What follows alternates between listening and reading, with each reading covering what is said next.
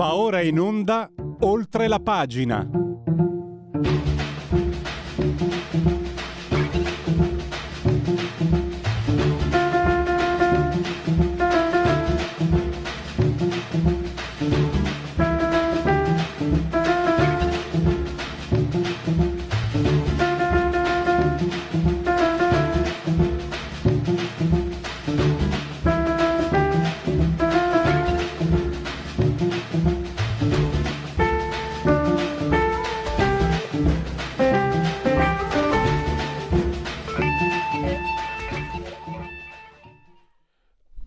Allora, sono in ritardo, chiedo scusa, quindi passiamo immediatamente alla prima tematica di questo Oltre la pagina.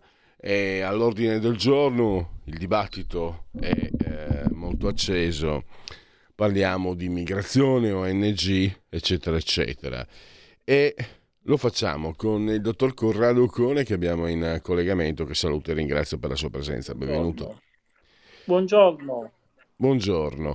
Dunque, riprendendo il suo editoriale di ieri, io direi che in questo dibattito, no, anche se qualcuno ha detto è un'aberrazione, eccetera, ha giocato sulle parole, in sostanza c'è un principio che perdiamo sempre di vista, ma devo dire la verità, dottor Ocone, anche da parte, diciamo, io parlo per la mia parte, no? Ci sono quelli accesi che...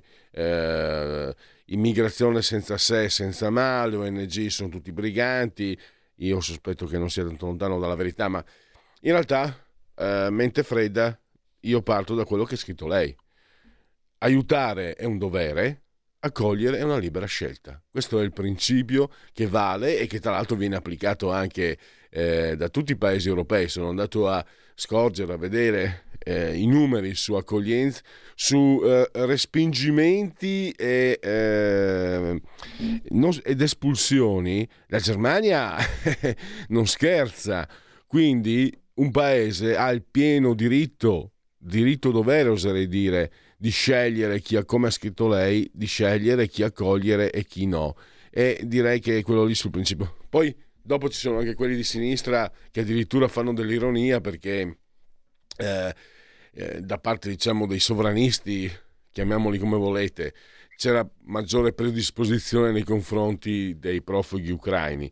Però c'è un punto: io i profughi ucraini so che sono stati aggrediti, so che sono alle prese con un problema enorme di conflitto, mentre quelli che vedo 90 kg di muscoli, con le scarpe di marca, con il cellulare, lo smartphone, eccetera, quelli forse me lo dovete raccontare. Ieri ho visto Debora Serracchiani, che ormai evidentemente ha mollato gli ormeggi, dire che queste persone che fuggono dalle carestie, dalla fame e dalla guerra, no, anche perché poi quando arrivano vengono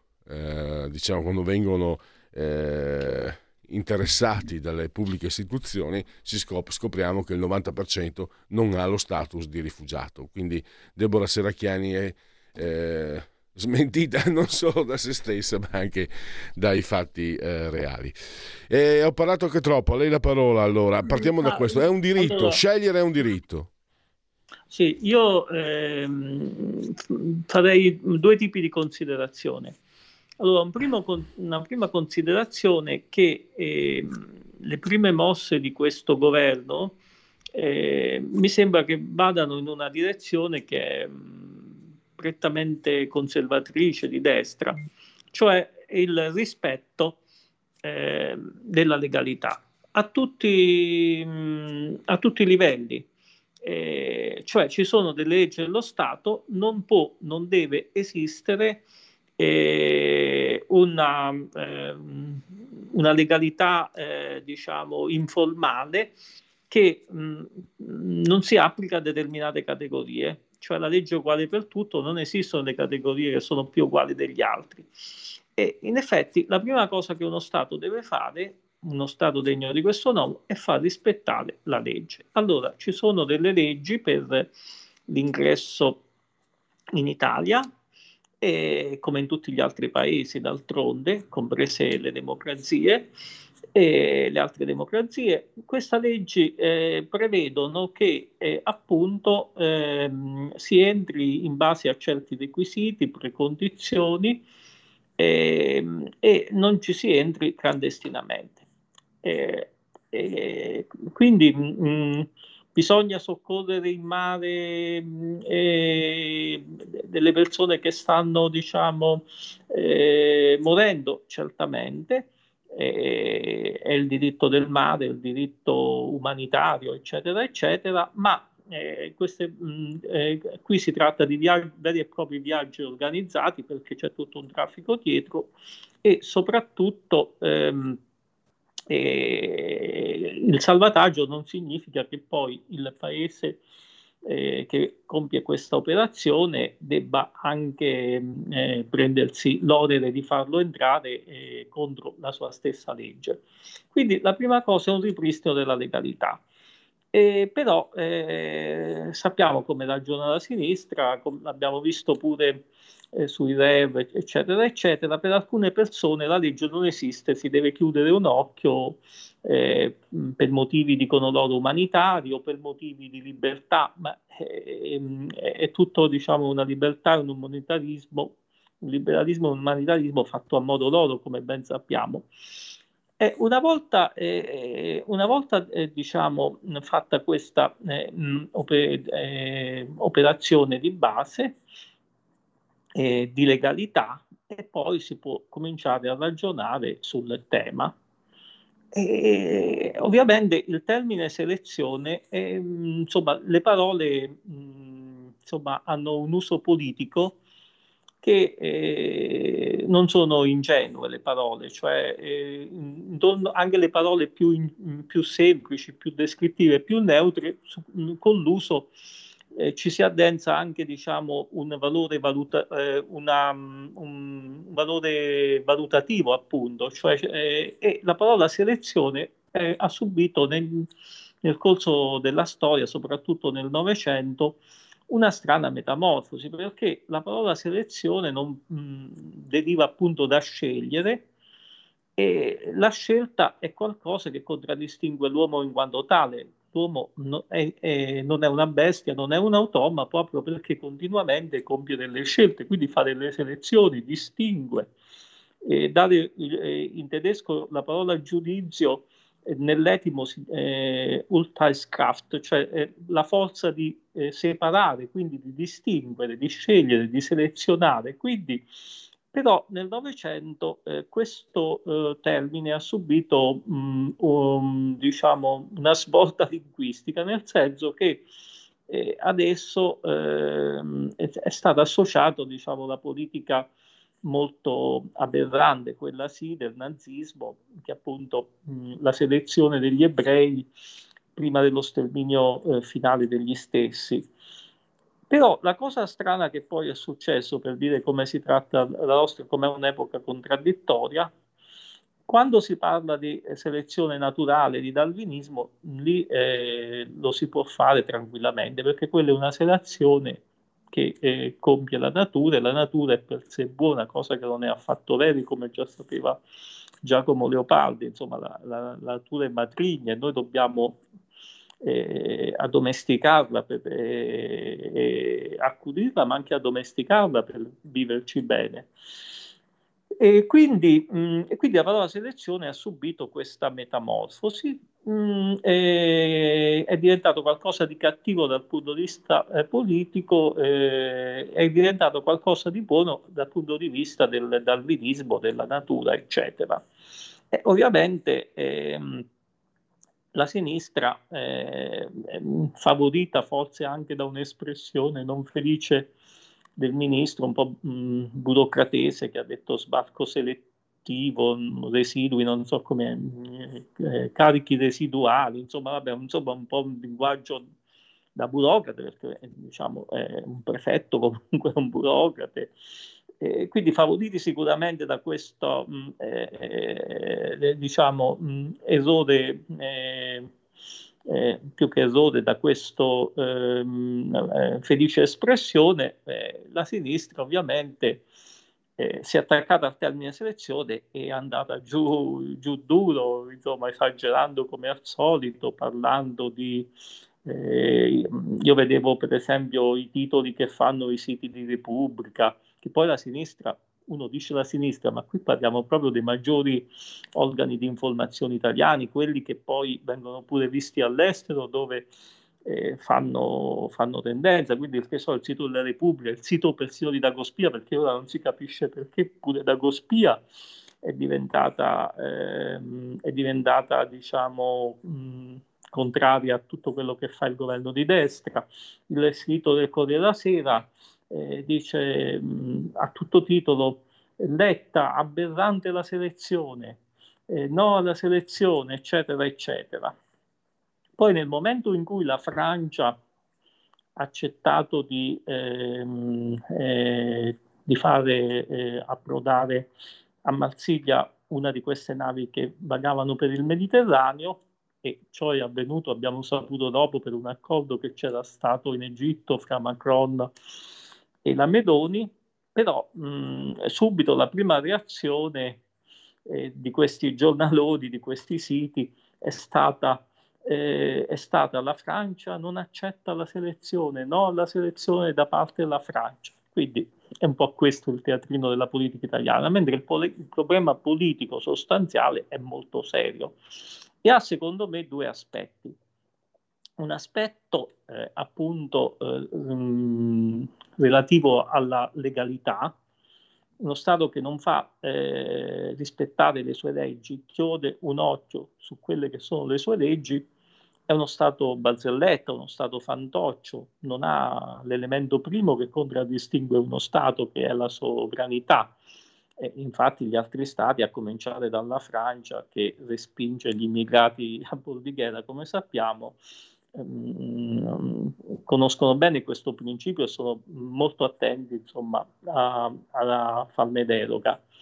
Quindi il primo discorso è quello e poi il secondo discorso c'è appunto di come gestire di come gestire questo fenomeno, che comunque è un fenomeno storico, epocale, e qui ovviamente l'Italia non può farcela da sola, perché noi dobbiamo il rapporto tra Italia ed Europa lo vedo in questi termini di sussidiarietà, come fra Stato nazionale e autonomie regionali. Cioè l'entità più grande deve fare quello che non può fare da solo l'entità più piccola, ma quando qualcosa la può fare l'entità più piccola è giusto che la faccia l'entità più piccola. Quindi ovviamente l'Italia da sola non può farsi carico, non può diventare un hub del Mediterraneo, i confini dell'Europa non sono le Alpi, sono più giù, come sappiamo, e quindi l'Italia non può fare questo. E qui il problema va posto nei tavoli giusti, va posto secondo me in due fasi. La prima è quella che sta facendo il governo benissimo, cioè mettere i puntini sulle i. Noi siamo uno Stato come gli altri, facciamo rispettare le nostre leggi come tutti gli altri. Poi ci sediamo a un tavolo e vogliamo, una volta stabilito questa precondizione, ci sediamo al tavolo e trattiamo. E ovviamente qui ci sta un presupposto abbastanza assurdo, che è il cosiddetto Trattato di Dublino, che noi abbiamo firmato. Noi, cioè, in altra epoca storica abbiamo firmato un trattato che in qualche modo ci impegna a fare... ci impegna, diciamo, a fare quello che facciamo per conto nostro, insomma. Quindi la prima cosa che noi dobbiamo, a mio avviso, il primo argomento che dobbiamo porre sul tavolo è questo. Il Trattato di Dublino è stato scritto in altri anni, in altro periodo storico, quando non c'erano queste grandi migrazioni di massa, quando non era immaginabile questo fenomeno. E quindi prendetene atto, non fate gli ignosi, non fate politica, discutiamo per come rivedere questo trattato, come agire in un'ottica di sussidiarietà e insieme per cercare di eliminare, casomai con delle politiche dirette verso l'Africa, alla base questo fenomeno. No, ecco. Però su tutto questo, diciamo, il discorso dell'ONG c'entra fino a un certo modo. Lì si tratta semplicemente di una illegalità che uno Stato degno di questo nome deve reprimere, perché se non reprime non è nemmeno degno poi di sedersi al tavolo, al secondo tavolo, per porre la questione nei dovuti termini. Poi ci sono tante attestazioni che dimostrano come costoro, insomma, ci sono gli affari, no? C'è Beppe Caccia che nell'intercettazione ambientale si lamenta perché non hanno raccolto abbastanza clandestini e dice: volete che io vada a fare il cameriere? Quindi già la situazione, francamente, che nessuno vuole chiarire, no? Vogliono farli passare come meritori, quando invece tante prove dicono il contrario. Ma c'è un principio, purtroppo siamo alla fine. Franco Bechis un po' di anni fa, io ho una stima infinita e limitata e periodica per Franco Bechis, non può essere considerato uno di destra, anzi non ha etichette, è un pensatore, è un giornalista. Mi ricordo, lessi una frase illuminante, disse: è come se io mi trovassi per strada in auto, vedessi una persona che ha avuto un incidente, gli prestassi soccorso, e quello è un dovere, lo porto in ospedale, mi assicuro, mi certifico che lui abbia tutte le cure possibili, e come poi se mi dicessero: adesso te lo devi portare a casa, te lo devi tenere a casa. E questo è un po' il meccanismo. E io mi stupisco che nel senso comune non abbia preso questo pensiero di Franco Bechis, perché poi la sostanza è quello.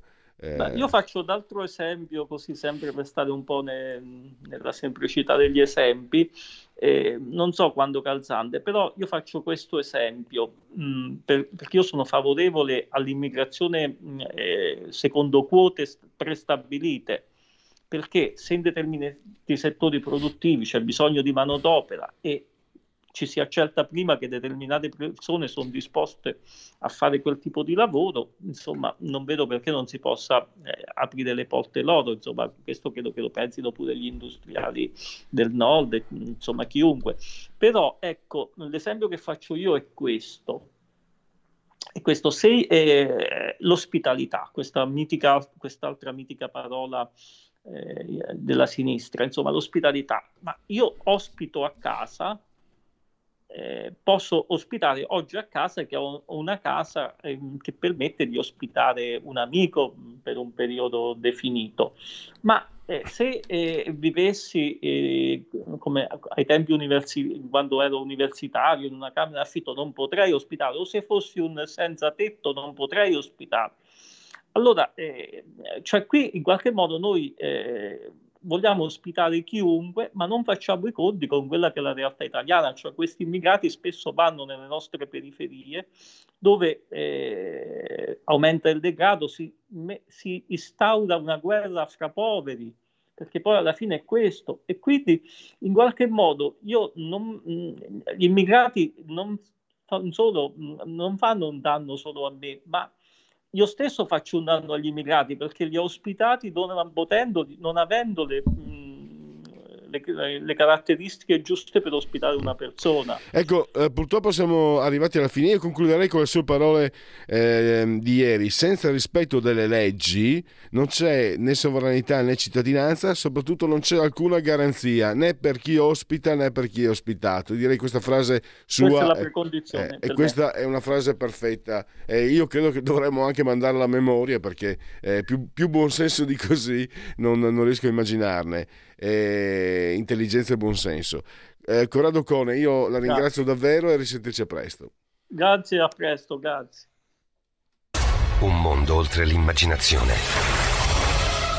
un viaggio oltre ogni confine.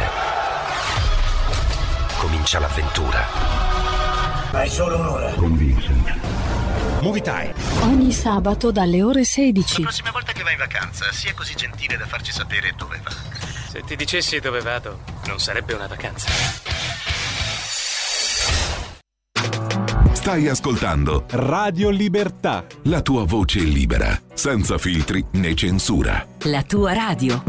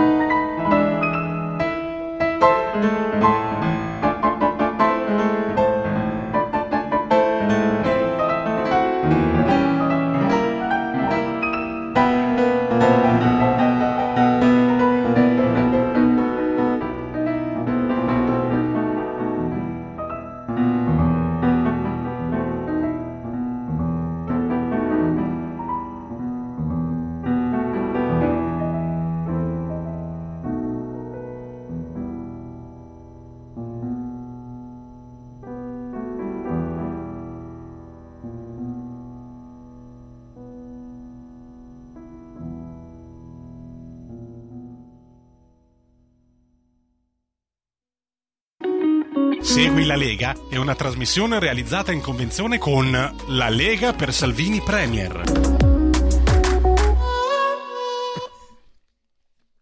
Segui la Lega prima che la Lega seguisca te alla Pellegrina o segua te alla Marciana, non ha importanza. Quello che conta è che voi ci siate e dovete essere lì sul sito legaonline.it, scritto legaonline.it.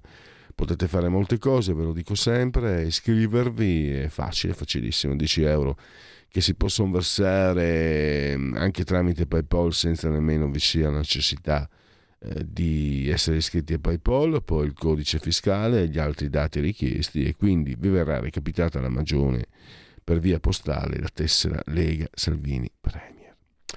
Il D43, che cos'è il D43? D di Domodossola, 4 volte matematica e 3 invece il numero perfetto, il 2 per 1000, che in ogni caso lo Stato vi preleva, diciamo che non è vostro, però voi avete questo arbitrio, cioè la possibilità di indirizzare questi soldi che sono vostri a istituzioni, associazioni, insomma, che riflettano quello che è un po' il vostro indirizzo di pensiero, anche politico. Quindi noi da questa sede consigliamo la Lega, ovviamente, quindi D43, D di Domodossola, 4 volte matematica, 3 il numero perfetto. E adesso andiamo a segnalare gli appuntamenti radio-televisivi con gli esponenti della Lega. Allora, oggi, vero? Sì. Oggi pomeriggio alle 17:15... Alberto Gusmeroli su Sky TG24, la trasmissione è Economia. Sempre oggi, ma questa sera alle 21:25 a Rai 2, che c'è di nuovo il sottosegretario all'interno Nicola Molteni. Passiamo a sabato. Vanessa Cattoi, parlamentare veneta, all'alba di sabato, non nel cuore della notte, ora strante lucana, alle 7 del mattino, a 7 giorni, a Rai 1, Vanessa Cattoi. E basta, direi che per Segui la Lega sa suffi. Segui la Lega è una trasmissione realizzata in convenzione con la Lega per Salvini Premier. Radio Libertà, oltre la pagina, in simultanea con noi, quando sono scoccate le 11:10, insieme al grande dottor Federico Borsari, assiso saldamente sulla tolda di comando in regia tecnica. Entrambi siamo sospesi 45 metri sopra il livello del mare, 26 sono i gradi centigradi, ovviamente sopra lo zero, interni 26, insomma sono anche 28. Se muore sa. 12,4 invece quelli esterni, 97% l'umidità, 1025 ton di millibar la pressione. Questa è una radiovisione, quindi potete guardarci come fanno abitualmente la signora Angela, Clotilde e Carmela, che abbraccio forte. Radio Libertà, naturalmente, chi si abbona a Radio Libertà campa oltre 100 anni. Meditate, gente, meditate. Potete anche seguirci, oltre che ovviamente sulla radiovisione, facendovi cullare dall'algito suono digitale della Radio DAB, oppure con l'applicazione, grazie alle applicazioni iOS e Android, potete seguirci ovunque voi siate sulla Terra, sul globo terrestre, terraqueo, con smartphone, iPhone, tablet, mini tablet. Alexa, accendi Radio Libertà, passa parola, ve ne saremo riconoscenti. Smartphone, tablet, cosa resta? iPad e mini iPad, Smart TV e Fire TV. E poi c'è il nostro meraviglioso sito radiolibertà.net e infine anche la pagina Facebook. Il sito forse ho esagerato, ho calcato, però il sito secondo me piace, quel sito lì, cioè, lo guardi, ecco, ti ruba l'occhio, si fa guardare molto volentieri. Per i convenevoli formulari ci direi di aver concluso. Tra poco contiamo, ci sono dei problemi non tecnici di disponibilità per diciamo sopraggiunti impegni. Dovremmo sentire il dottor Marcello Minenna, lo sapete, direttore Agenzia Dogane e Monopoli, Sole 24 Ore e Università Bocconi, perché c'è un'analisi che spiega come stanno cambiando gli equilibri economici, soprattutto per quanto riguarda l'Europa. Praticamente, io lo dico con parole mie, ciò di cui si è fatto carico la Banca Centrale Europea durante la crisi pandemica, adesso viene trasmesso, viene non scaricato,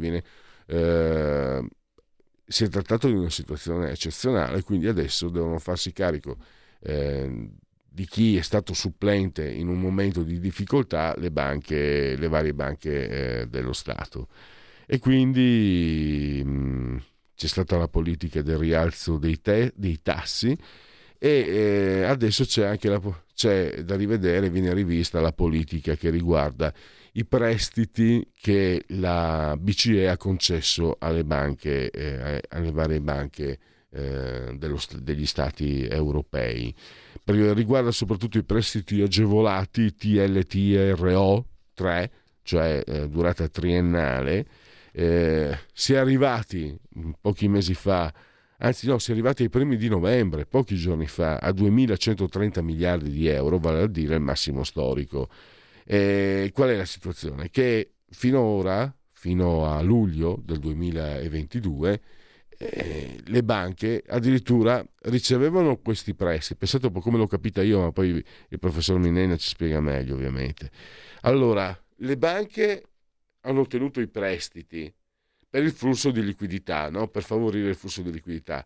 Quindi io ho un prestito, sapete qual è l'aspetto veramente che mi ha colpito? Ci guadagnavano le banche, non per carità, però se facciamo i conti su cifre complessive molto enormi, ci guadagnavano comunque l'1%. Quindi hai capito, Federico, io ti presto, non so, o tu presti a me 1000 euro e per giunta ne guadagno 100 alla fine, cioè, insomma il mondo che va alla rovescia. No, questi sono queste sono le conseguenze dei meccanismi finanziari, perché questi guadagni delle banche statali erano dovuti al fatto che la BCE aveva tenuto assolutamente molto bassi, addirittura dava interessi negativi ai vari titoli di Stato.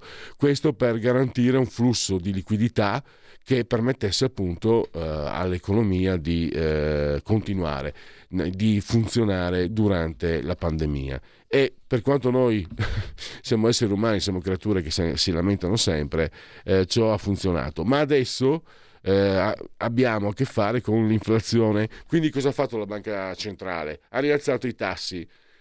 E anche qui c'è un meccanismo curioso, l'ha spiegato veramente, se l'ho capito io vuol dire che l'ha spiegato bene lui, il professor Minenna. Rialzando i tassi rendeva meno conveniente avere dei prestiti alle banche, quindi le banche avrebbero dovuto accelerare il reso, se non che rialzando i tassi le banche hanno guadagnato di più dai loro depositi presso la banca centrale, quindi a loro conveniva ritardare la restituzione dei debiti. C'è stato un provvedimento poco tempo fa della Banca Centrale che ha reso retroattivo, quindi ha parificato i debiti con i crediti, per cui le banche non possono più guadagnarci.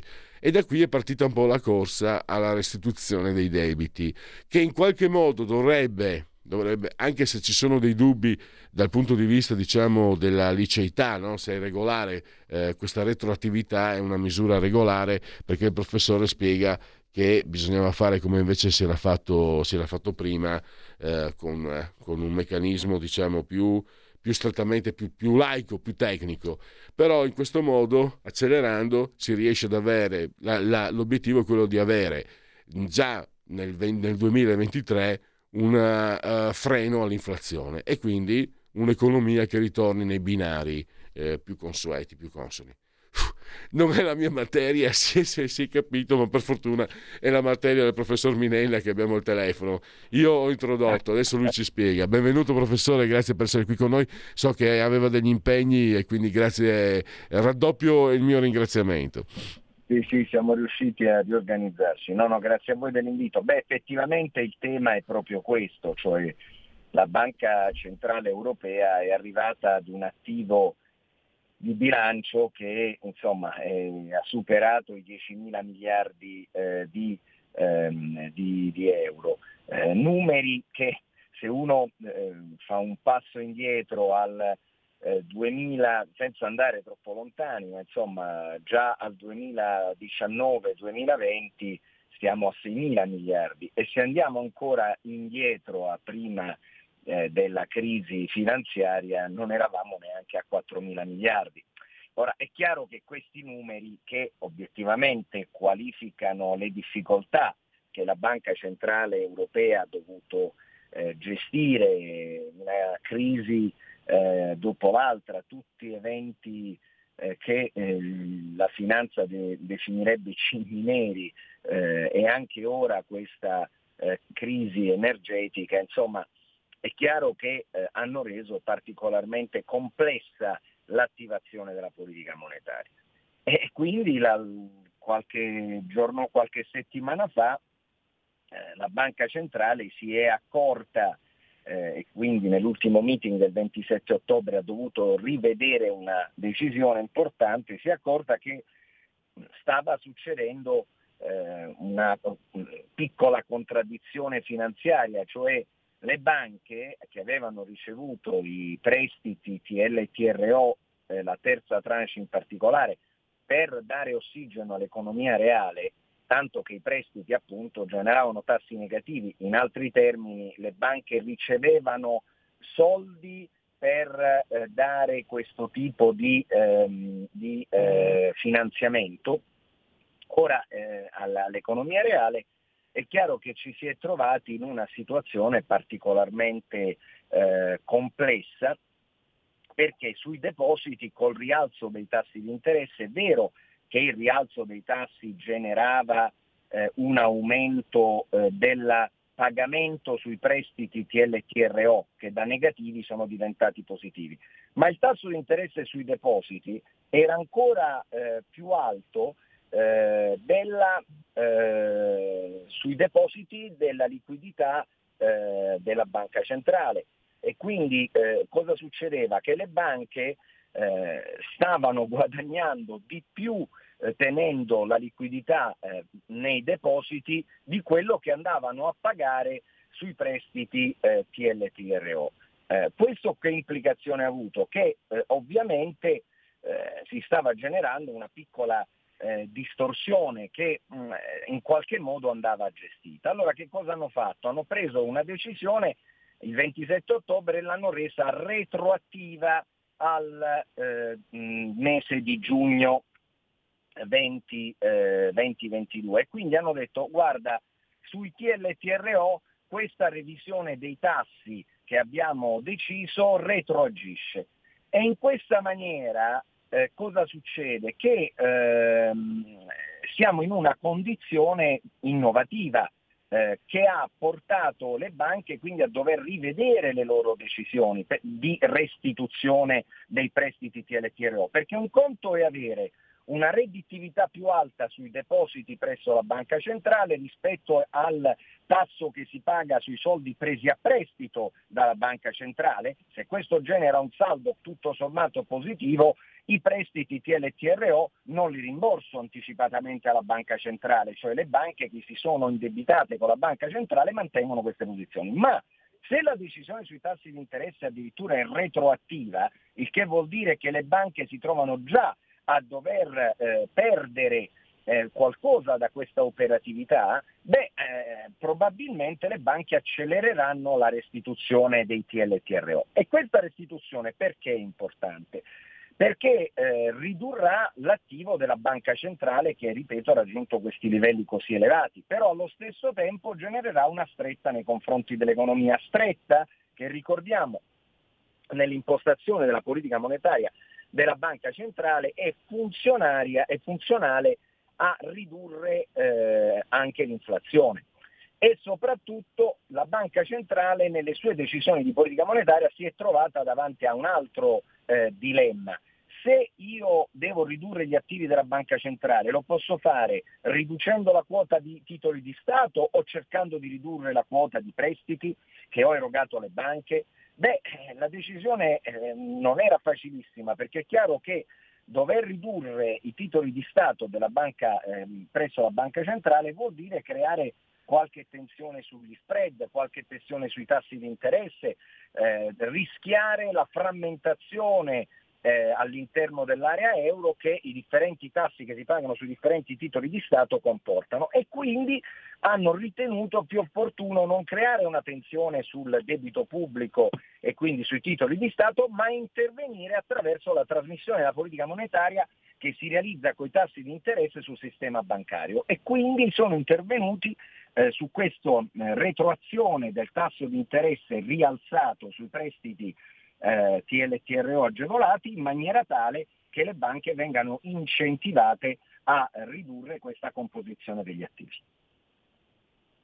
Questo succede anche perché lei ha spiegato nel suo articolo c'era il rischio di creare, diciamo, dei contraccolpi a quell'equilibrio che c'è tra il mercato dei titoli di Stato e quello di titoli collaterali, cioè non aver praticato questa retroattività avrebbe sconquassato questo equilibrio, e questo avrebbe impedito, avrebbe messo in difficoltà quello che è l'obiettivo, mi sembra, no? Alla fine l'obiettivo finale è quello di tamponare, di limitare, di riportare alla normalità l'inflazione. Questo per quanto riguarda, professore, per quanto riguarda lo svolgersi delle economie, degli stati nazionali, ma anche quelle, diciamo, le pratiche finanziarie e le economie degli stati nazionali, ma anche quello di tutti i giorni, che effetti possiamo avere? Non so, chi ha un mutuo rischia di trovarselo aggravato, non so, i nostri stipendi rischiano di avere un'ulteriore erosione, sto proprio terra a terra, che effetti possiamo avere noi comuni cittadini da questo tipo di scelte che abbiamo capito sono doverose in ossequio a quelle che sono le regole della finanza?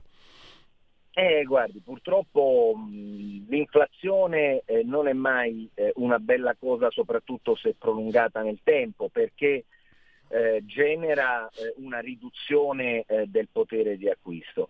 Sa, per un paese come il nostro, fortemente indebitato, dal punto di vista del debito pubblico invece non è una cattivissima notizia, a condizione che si dice il tasso reale, cioè il tasso nominale di interesse, sia più basso dell'inflazione. E in questo momento è così, perché il tasso nominale è la metà dell'inflazione, quindi in realtà il valore del debito pubblico nel tempo si va erodendo. E anche da questo punto di vista il valore dei mutui si vanno erodendo, quindi dal punto di vista reale. Perché se è vero che il potere di acquisto si riduce per via dell'inflazione, allo stesso tempo se io sono indebitato e ho un mutuo di 100.000 euro e magari non è a tasso variabile, perché questo è l'altro punto, ma è a tasso fisso, questi 100.000 euro si riducono di valore del tempo per via dell'inflazione. È chiaro che se io ho un mutuo invece a tasso variabile, il tasso di interesse sulle rate purtroppo un aumento lo genera, però dobbiamo sempre tener conto di questo aspetto, che le cose più o meno possono girare per chi è indebitato, a condizione che il tasso di inflazione sia più alto del tasso di interesse nominale. Dal punto di vista del stipendi e parità di potere d'acquisto c'è poco da fare, non è una buona notizia, così come non è una buona notizia per quanto riguarda le disponibilità liquide, che in questo momento sappiamo che sono rilevanti per gli italiani. È vero che sono distribuite fondamentalmente su persone ultrasettantenni, però è anche vero che questi ultrasettantenni sono poi i nonni che stanno facendo un'importante rete di protezione sociale nei confronti dei figli e dei nipoti. Quindi auspicabilmente gli interventi della Banca Centrale cercano di contrastare un'inflazione fondamentalmente energetica e che rischia, speriamo di no, un'ulteriore spirale derivante dal fronte alimentare, dato che sull'accordo di Istanbul c'è qualche titubanza recente, però questi erano gli interventi, queste sono le frecce all'arco a disposizione, e certamente tra tentare di ridurre l'attivo della Banca Centrale e la liquidità sui mercati attraverso i prestiti e la trasmissione bancaria piuttosto i titoli di Stato, mi sembra certamente che il compromesso sia stato quello corretto. Siamo arrivati al termine, ringrazio ancora il professor Marcello Minenna, grazie davvero. Ogni domenica potete leggere sulla prima pagina del Sole 24 Ore una sua analisi. Grazie e risentirci a presto. Benissimo, allora abbiamo 2 minuti, c'è la Lega Liguria dopo questi collegamenti e poi Radioactivity, mi viene in mente un vecchio album dei Kraftwerk, Radioattività, con Elisabetta e Malika, pensate un po', e quindi è una novità di questa emittente che continua comunque sempre ad aggiornarsi per fornirvi il meglio di quello che c'è, di quello che è possibile. 20° giorno di Brumaio, mese del calendario repubblicano, siamo con i genetriaci, ricorrenze e commemorazioni. Martin Lutero, mamma mia, i pensieri non pagano dazio, hanno detto. Natalino Sapegno, tutti abbiamo studiato sul suo manuale di letteratura. Il grande Richard Burton, i gallesi sono tutti attori, i peggiori poi diventano attori professionisti. Ha doppiato anche Richard Burton, un doppiatore storico, Pino Locchi, poi abbiamo Rossella Falzacappa, in arte Rossella Falc, e un vecchio trombone, Ennio Morricone, però io ho sempre trovato ridondante, una musica ridondante. Roy Scheider, lo squalo, Renato Farina di Libero, Roland Emmerich, The Day After Tomorrow, la Presti Biri di Rigiritazione, Raul Cremona, Randy Memola, fuori classe del motociclismo, Eddie Irvine, gli impedirono di vincere un mondiale per non far dispetto a Schumacher. Pensate che si è Eddie Irvine, ex pilota di Formula 1, ha avuto una rissa terrificante con il figlio di colei, scusate, il figlio di Letizia Moratti, che a suo tempo, dottor Federico Borsari, suo autore del comando di regia tecnica, finì indagato, mi sembra anche condannato, perché aveva acquisito un immobile che come destinazione d'uso era industriale. Invece lui, ma un capannone enorme, lo fece lo trasformò in residenza, e sui giornali, nonostante tutti i soldi che i Moratti usano per a propria protezione, e ci mancherebbe altro, sono i soldi che li frutti, per carità, emerse comunque che lui aveva fatto di questo capannone la sua casa tipo rifugio di Batman, e c'era anche l'ascensore per la macchina, una cosa ridicola. Questo è il figlio di Letizia Moratti. Le colpe dei padri non ricadano, le colpe dei figli non ricadano sui padri, però fate voi, insomma. Sto sforando. Onorevole Serracchiani, me guardi, le bare io sto un basso dietro gli uomini. Non è il compleanno il genetriaco di Debora Serracchiani. Ieri ha fatto la doppietta. Ieri, mentre mi stavo preparando, non so se l'avete capito, ma l'argomento con il professor Minenna era molto complicato, cioè non è difficilissimo da capire, ci arrivo anch'io, però devi applicarti. Allora, mentre mi stavo preparando appunto questa trasmissione, e dall'altra parte c'era la mia compagna che mi aggiornava 6 gol dell'Inter, quindi tra i gol dell'Inter e questi prestiti della Banca Centrale che poi hanno un reddito negativo eccetera, è stata una serata interessante. Grazie a tutti, grazie a Federico Borsari, grazie a tutti per aver scelto Oltre la Pagina, buon proseguimento. Miau.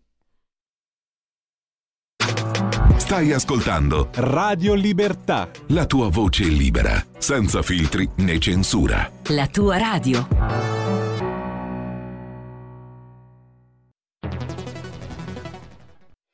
C'è chi te la racconta sbagliata e chi te la racconta male. C'è chi te la racconta tagliata e chi te la racconta al contrario e chi non te la racconta affatto. QDS te la racconta giusta. Ogni giorno la tua terra, il suo presente, le sue attese, la sua volontà di rinascita. Leggi, abbonati, scegli Il Quotidiano di Sicilia. L'informazione giusta per crescere insieme.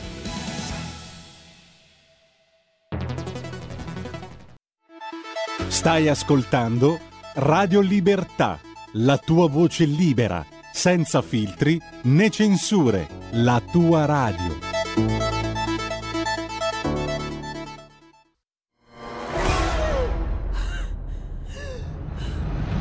Pensa a respirare.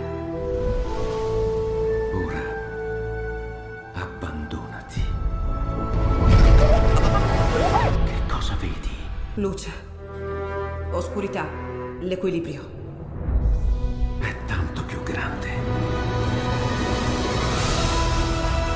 C'è stato un risveglio.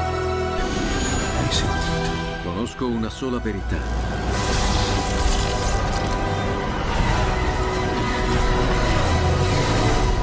Movie Time ti fa entrare nel vivo del cinema. Ti fa sentire come se fossi tu il protagonista del grande schermo.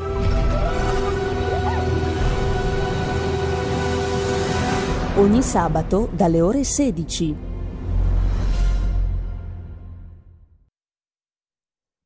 E per Lega Liguria la linea va subito a Fabrizio Graffione.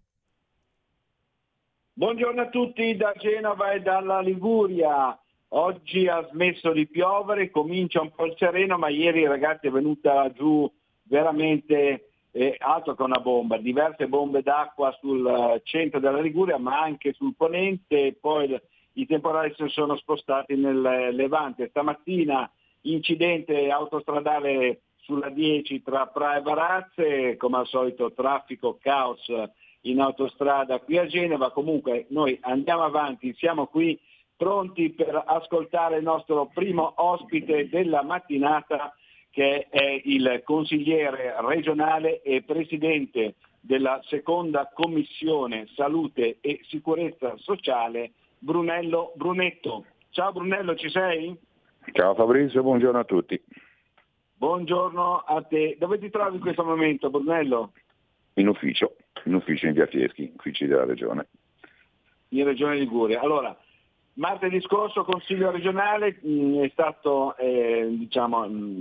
l'assessore competente ha risposto a una interrogazione presentata da te e dal consigliere regionale, il nostro consigliere regionale Mabel Riolfo, sulla carenza dei camici bianchi in Liguria, che riguarda anche gli specialisti in medicina dello sport. Sostanzialmente avete chiesto di estendere ai medici con titoli equipollenti la possibilità del rilascio dei certificati per l'attività di agonistiche. Esattamente. Allora, il tutto nasce da osservazioni e segnalazioni in merito alla difficoltà di avere in tempi ragionevoli le idoneità per le attività agonistiche per i giovani atleti della nostra regione. Allora, andando parallelamente ad un provvedimento in base al quale la Regione Liguria aveva voluto estendere a tutte le specialità equipollenti le funzioni relative agli accertamenti di invalidità civile, quindi allargandole ad altre specialità, per esempio agli anatomopatologi, ai medici del lavoro e ai medici delle assicurazioni. Lo stesso abbiamo voluto proporre con il consigliere collega, con il consigliere Riolfo, valutando la possibilità, chiedendo alla Regione di valutare la possibilità di allargare il campo delle specialità che possano certificare questa idoneità, quindi non solo appannaggio dei medici specialisti in medicina dello sport, che sono quelli correttamente titolati e primitivamente ovviamente autorizzati a fare questo, ma in considerazione della contingenza di carenza di medici di medicina dello sport e del sovraffollamento e quindi dei ritardi conseguenti anche temporaneamente ad altre funzioni. Questo era il senso dell'interrogazione e questo è stato il senso dei ragionamenti che si sono fatti con l'assessore allo sport. Benissimo, direi comunque adesso siamo un po' sulla buona strada. Tra l'altro avete chiesto anche di attivare la scuola di specializzazione in medicina dello sport a Genova, che è stata istituita però non è operativa, è così, Brunello?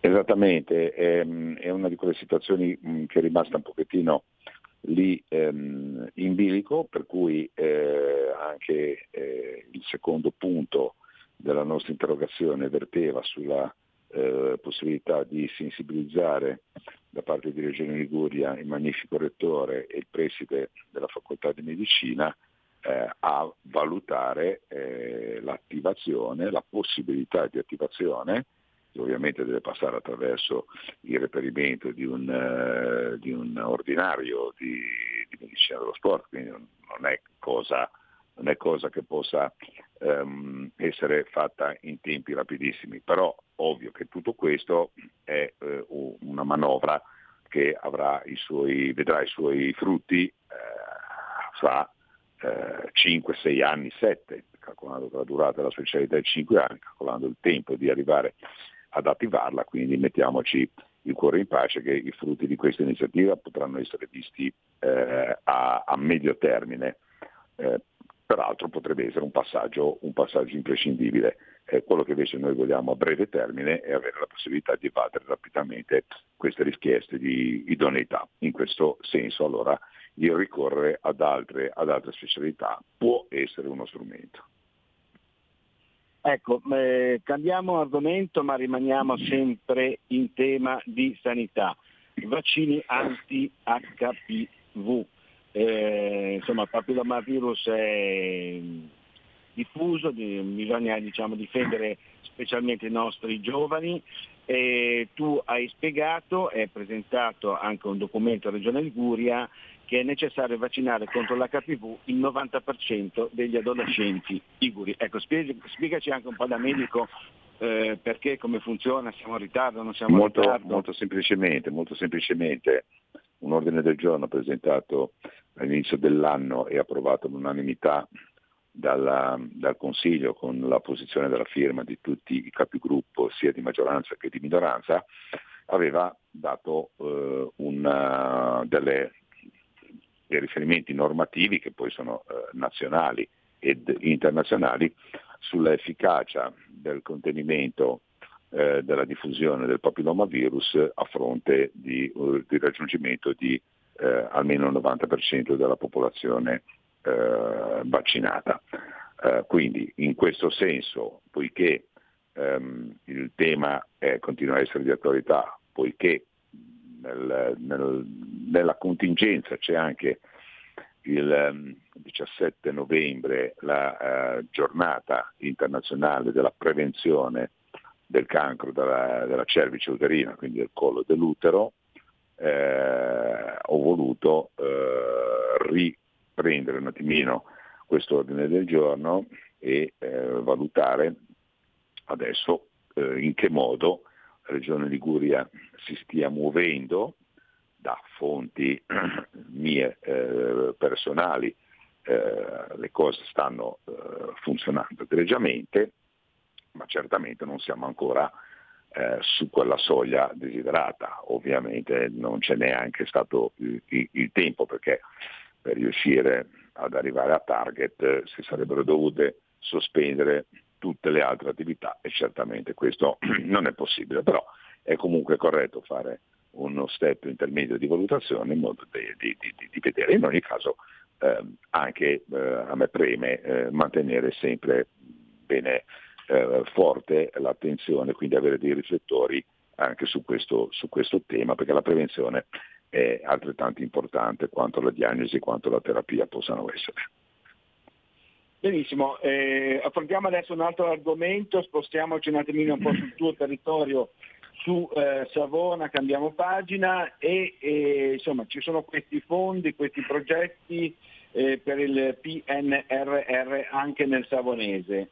Ecco, volevo chiederti un po' a che punto siamo.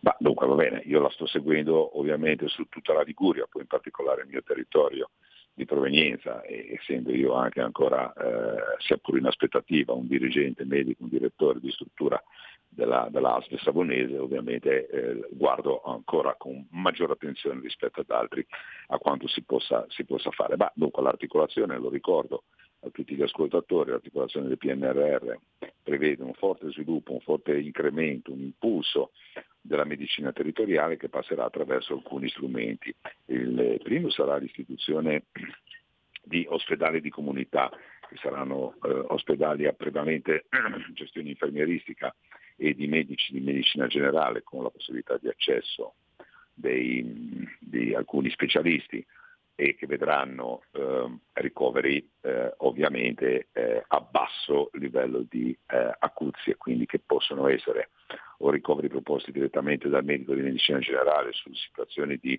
riequilibrio da ottenere, ma non tali da necessitare di cure come dire, di alto livello, oppure per esempio possono essere uno stato intermedio di passaggio fra un ricovero ospedaliero per una acuzie importante e il ritorno al proprio domicilio.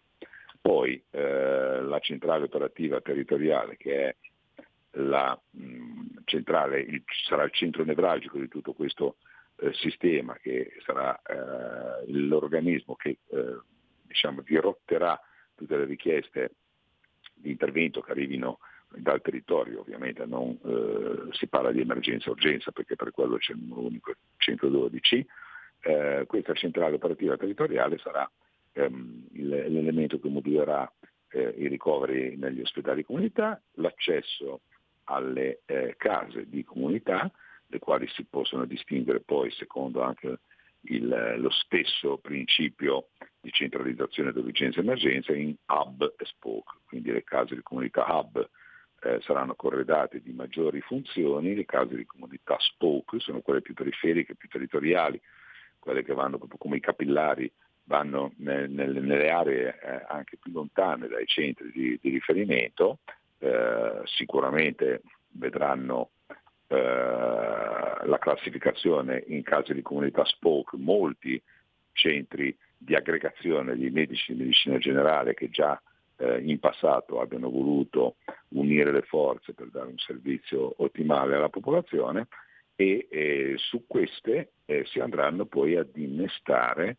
gli infermieri di comunità, che saranno coloro che andranno a raggiungere sul territorio le persone che abbiano difficoltà a spostarsi, a muoversi, e soprattutto le persone fragili, i cronici, gli scompensati cronici, quindi cardiopatici, i diabetici importanti, i dializzati, la possibilità adesso di andare a fare dialisi soprattutto per via peritoneale anche nei territori più lontani, con lo strumento della telemedicina, che sarà una importante innovazione che dovrà portare degli sviluppi davvero che faranno la differenza rispetto alla attuale modalità di erogazione di cure, di assistenza.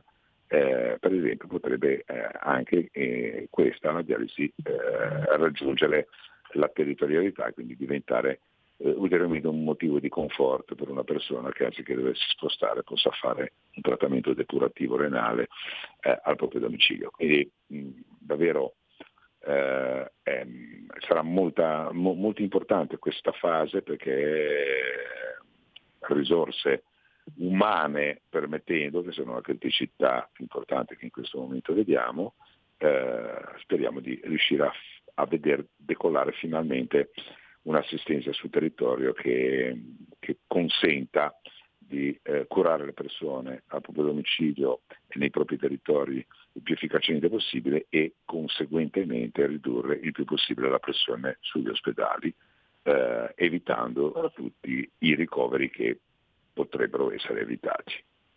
Chiarissimo, chiarissimo. Speriamo bene che arrivino questi fondi del PNRR, e ti ringraziamo perché abbiamo il secondo ospite in linea, ti auguriamo buona giornata e buon lavoro. Ciao.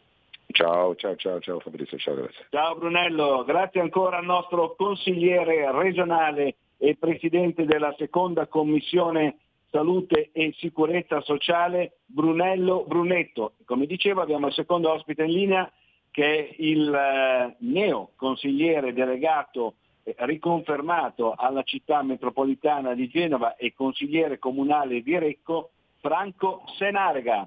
Ciao Franco, ci sei? Buongiorno Fabrizio, buongiorno a tutti. Eccomi. Allora dunque partiamo subito con la notizia di cronaca politica. Si sono concluse lunedì scorso le operazioni di seggio elettorale che ha affrontato lo spoglio delle 638 intenzioni di voto dei sindaci e consiglieri dei 67 comuni del territorio metropolitano genovese. Quindi, allora, io leggo velocemente la lista per la città metropolitana, che è quella di centrodestra, che ha vinto, addirittura ha ottenuto il doppio dei voti rispetto alla lista di centro-sinistra. Dicevo, per questa lista sono stati eletti Segalerba Antonio, Tasso Giorgio, Garbenino Claudio, Podestà Fabrizio, Repetto Laura, Gandolfo Carlo, Rossi Andrea, Peragallo Maria Caterina, Robello Giacomo, Reggiardo Gabriele, Botta Daniela e naturalmente il nostro Franco Senarega, che è stato uno dei più votati, nel senso che ha ottenuto più preferenze ponderate, oltre 4.200 voti. Complimenti Franco. Grazie, ma devo dire grazie alla Lega, grazie al lavoro di squadra, grazie ai segretari provinciali Piana Alessio e Sandro Garibaldi, che comunque hanno lavorato affinché questo risultato si concretizzasse. Fin da subito il nostro ragionamento è stato 3 consiglieri delegati uscenti Lega, 3 consiglieri che devono essere rieletti. Non era affatto scontato, perché partivamo da un dato di voto ponderato di nostri iscritti rappresentati nelle istituzioni più basso di quello che è stato il risultato finale. La Lega ha raccolto quasi 13.000 voti e ha incrementato sensibilmente la forza che sulla carta aveva. Questo cosa vuol dire? Vuol dire che è stato fatto un buon lavoro in questi anni, vuol dire che ci siamo rivolti ad amministratori di comuni, di piccoli comuni spesso, che hanno visto il lavoro fatto e hanno sentito vicini le istituzioni città metropolitana e quindi hanno poi dato fiducia e consenso a chi ha lavorato in questi anni. Questo mi sembra l'elemento centrale di questa elezione. E poi in questo momento è una fase di riflessione, la prossima settimana molto probabilmente verranno attribuite le deleghe ai consiglieri e vediamo dove le responsabilità che ci verranno attribuite. Io nello scorso mandato mi sono occupato di viabilità, è stato un anno, sono stati 5 anni impegnativi dove non sono mancati problemi, ma nei problemi abbiamo avuto anche la forza, la capacità di reagire devo dire molto bene, così come ha fatto il mio collega Garbarino nei trasporti, che insomma è un tema molto sentito, sensibile, per collegare la città di Genova soprattutto a quella entroterra che vogliamo valorizzare. Insomma è stato impegnativo, però ne siamo usciti, devo dire, ne siamo usciti bene, come dicevo prima, affrontando anche anni non facili, voi la pandemia, voi alcuni problemi diciamo rispetto alla salute ideologica che hanno compromesso alcune strade, però abbiamo dato delle buone risposte. Ecco. Franco, ti volevo chiedere una cosa, allora innanzitutto di avvicinare un attimino la bocca al microfono perché ti sentiamo un pochino lontano, e poi sostanzialmente sei stato riconfermato consigliere delegato alla viabilità, corretto? No, non ancora, diciamo che l'attribuzione delle deleghe verrà fatta la prossima settimana, quindi vedremo, c'è un ragionamento in corso. Ovviamente non nascondo che continuare a occuparmi di quello che ho fatto in questi 5 anni, diciamo dei contatti che ho intrapreso, del lavoro che è stato avviato, che deve essere ancora terminato, a me personalmente piacerebbe, ma poi è una riflessione che si farà in questi giorni, ecco, non è ancora detto. Quindi anche il vice sindaco della città metropolitana deve essere ancora discusso. Sì, diciamo che probabilmente il sindaco di Genova Marco Bucci, che è anche sindaco della città metropolitana, ricorda i nostri radioascoltatori. Esatto. La città metropolitana ha come sindaco esattamente il sindaco della città di Genova, anche se sono due enti diversi con competenze diverse, e poi appunto c'è il sistema, devo dire, di questa legge del Rio che spero, ho già sentito il ministro Calderoli che vuole, diciamo così, affrontare la riforma e migliorarla in quegli aspetti che sono carenti, diciamo, però al momento il sindaco della città di Genova è il sindaco della città metropolitana, poi ci sono i consiglieri delegati che si occupano un po' di vari settori, come fanno gli assessori, anche se non sono in questo caso assessori. Bene, ascolta, dove ti trovi tu in questo momento? Sei a Recco? No, in questo momento sono proprio in città metropolitana.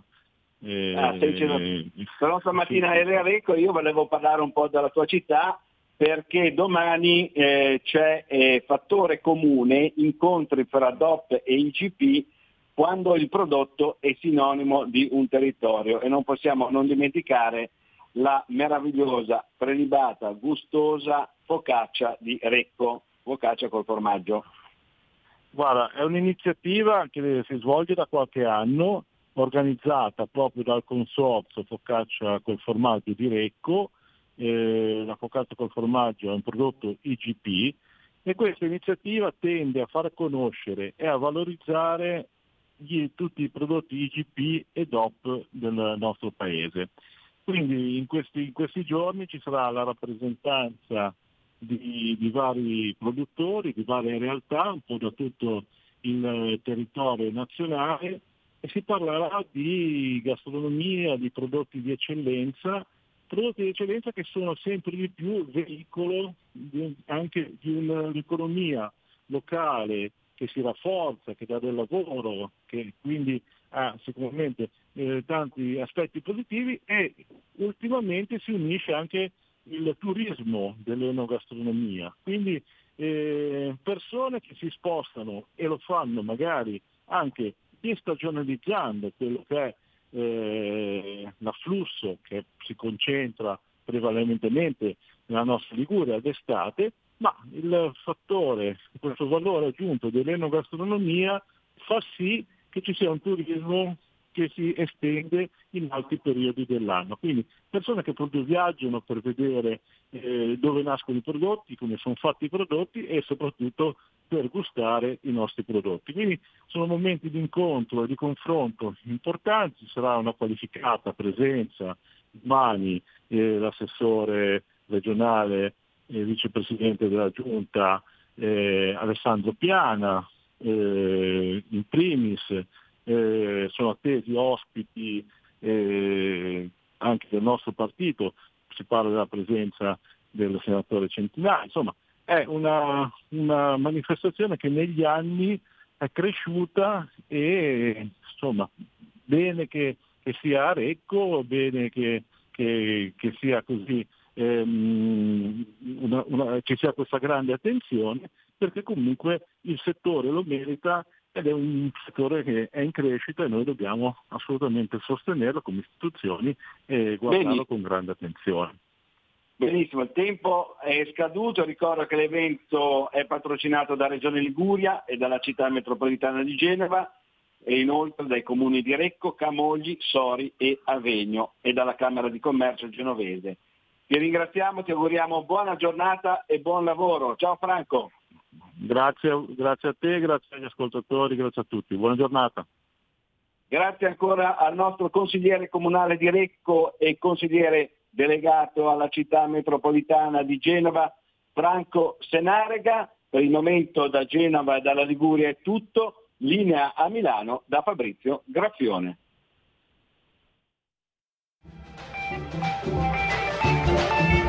A Avete ascoltato Oltre la pagina.